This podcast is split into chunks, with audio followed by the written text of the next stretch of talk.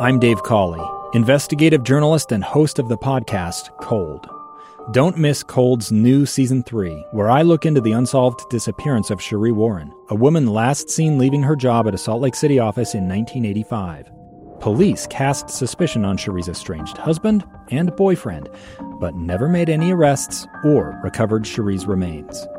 Find Cold Season 3, The Search for Sheree, anywhere you get your podcasts. Inside Sources. Where KSL offers Utah deeper insights on the news. Host Boyd Matheson divides rage from reason and elevates the conversation on issues crucial to our community. On KSL News Radio 102.7 FM and 1160 AM. Well, after the midterm saw what was supposed to be a big red wave crash into the big blue wall, into mostly a stalemate, Republicans are clearly at a crossroads. They're looking for someone and something that really represents the party and something that will drive them into the future and not just looking in the rearview mirror at 2020. Many of those, especially in light of former President Donald Trump's announcement last night that he is running for president again in 2024, many are turning to Florida's Governor Ron DeSantis to be part of that next round. But is DeSantis the future? Is the New York Post take on that? Or is he too polarizing for the swing voters that the Republican Party needs to win in a lot of those purple states, swing states across the country? So we're going to get into that just a little bit. Jonathan Bydlak is the director of the governance program at the R Street Institute. And Jonathan, thanks for joining us today. Thanks a lot, Boyd. Glad to be here. All right, so let's dive into this. A lot of people have instantly turned to Ron DeSantis saying, oh, here's the future. He's a governor. I tend to think governors do a pretty much better job of governing because they know how to govern than a lot of senators that work their way into the presidency. But as you look at the Ron DeSantis phenomenon, there's some things underneath the surface to that I think we have to dig into. You did a great job of this in your piece. So let's break this down a little bit in terms of what does Ron DeSantis have going, and then what are some of those underlying things that may be in the not-so-fast category? Sure. Yeah, it's a great question. I mean, Governor DeSantis has really done a really good job of raising his name ID nationally among the Republican base. I mean, he's done a lot of these sort of stunts, right, that have gotten attention and sort of, created a sort of enduring appreciation from the Republican base. And so, that's part of the reason why he's being seen as, the alternative or at least the most likely potential alternative to Donald Trump in 2024.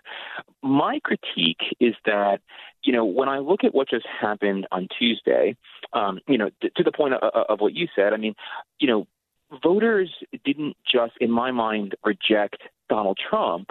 What they really were rejecting was Trumpism. Mm. Donald Trump was not on the ballot. He wasn't running for Senate, in Pennsylvania or Arizona or Nevada. But those ideas were on the ballot. And I think that, Ron DeSantis, for better or worse, is very much a kindred spirit with, a lot of the things associated with Donald Trump that were rejected by voters on Tuesday. And so I have no doubt that, DeSantis can be competitive in a Republican primary, that he can, become the nominee in 2024. But the question for Republicans is who can they nominate that ultimately makes them the most competitive against the Democrats in a general election? And I would say that Tuesday's results kind of cast a lot of doubt on that because voters were very much rejecting the kind of Trumpism, not only that, elevated Donald Trump in his presidency, but also that Ron DeSantis has sort of glommed onto as a way of endearing himself to the Republican base. It's the story of an American held in a dark Venezuelan prison. Then all of a sudden they all kind of lined up.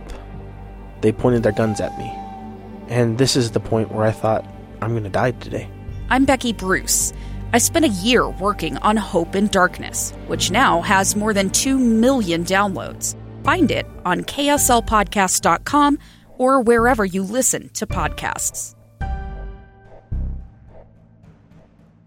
Yeah, I think that's so fascinating, and I think you're spot on. It's one thing to win a nomination in the spring. It's quite another to win the presidency in the fall in the general election. And so a lot of those things that I think do kind of exasperate a lot of the population, a lot of the voters in terms of that approach and style, that component to it. And so I wanted to dig in a little bit. You talked about some of the other governors who have gone a different way, but could also be very strong and actually very popular in a general election. Well, that's just it. I mean, if you look at, for example, Mike DeWine in Ohio, Governor DeWine won his race by, I believe it was over 20, it was like 25.5 points. And you compare that with J.D. Vance, who won the Senate race in Ohio by only 6.6 points. Another great example is Chris Sununu in New Hampshire. I mean, Sununu won his race by something like, 15. But then you had Don Bolduc, who got crushed in the Senate race against Maggie Hassan. And so, here you have cases where these two Republican governors significantly outran the Republican nominee for Senate. And then when you contrast that with Governor DeSantis in Florida, much has been made about the fact that he won by 19, but of course, Marco Rubio essentially won by, 16.5. So I think, DeSantis only outran Marco Rubio by about 3 percentage points. And so, and then I think there's this other factor that Republicans don't want to acknowledge, and that is that Florida at this point in time is largely a red state now. It's not really a swing state. And so, we can debate whether or not the degree to which Governor DeSantis is responsible for that trend.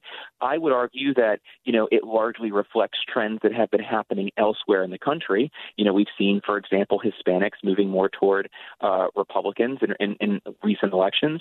Obviously Florida has a very elderly population, which tends to skew much more to the right. And so, it's unclear to me that someone who gets a convincing victory in a red state like Florida is really that competitive in states like not just Ohio, but, New Hampshire or Pennsylvania or Nevada, Arizona, and these other sort of swing states. And so when you take those two factors together, Florida's demographics looking quite different than a lot of the other swing states, and the fact that, DeSantis has made a name for himself on issues that voters are rejecting. How competitive is he really in a 2024 general election? Yeah, and I think one other point I want to get to quickly with you, Jonathan, that I thought was so astute in your piece today was this idea of swapping one cult of personality for another cult of personality. There's a whole lot of risk to that for the Republican Party. I think that's it. I mean, there's no doubt that in the last, 5 to 6 years, there's been a cult, and maybe longer now, sort of a cult of personality around Donald Trump. And I think that balloon got burst a little bit on Tuesday. But, what you're now seeing a lot of Republicans doing is basically shifting over to what I would argue is becoming, almost a cult of personality around Governor DeSantis, and that's great. That's great for him. But the problem for Republicans is that it potentially creates a situation where you're not sort of looking at all of the potential options that you have on the table, and sort of choosing clear-eyed who your strongest nominee might be, and so. I think that is the risk. And there are obviously, we've seen sort of risks at a macro scale to, democratic norms and institutions and so on from a large segment of voters engaging in that kind of, cult of personality. But I think that there's also potential electoral consequences that could be at play here for Republicans if they don't really go and think hard about who the actual best candidate might be. Yeah, and I think that's such an interesting thing, especially with the former president announcing already very early, obviously. Will that force Governor DeSantis to declare earlier than maybe he wanted to? Or is there that rush, as you've been describing, Jonathan, of rush to anoint someone to take that spot? I think we could end up very much like a 2016 with a host of candidates throwing their hat in the ring as this thing moves forward. And I think a good, slow process is while painful for the rest of us, is probably a good thing in the end. Jonathan Bydlak, the director of the governance program at the R Street Institute. Jonathan, always appreciate your perspective. Great insight on this one. Thanks so much. Great to be here.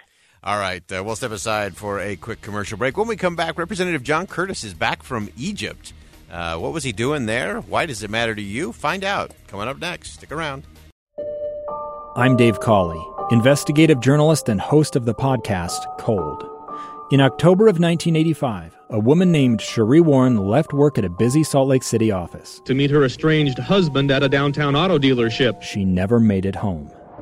Sheree's car surfaced weeks later in Las Vegas, in the parking lot of a hotel casino. No one knows how it got there. Strange. It was strange. Both Sheree's estranged husband and her boyfriend raised suspicion for investigators. I kind of thought that he might have done something. But no arrests were ever made.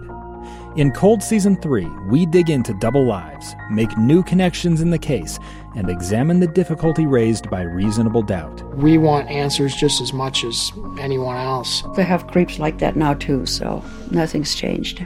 That's the new Cold Season 3, The Search for Sheree, now available anywhere you get your podcasts.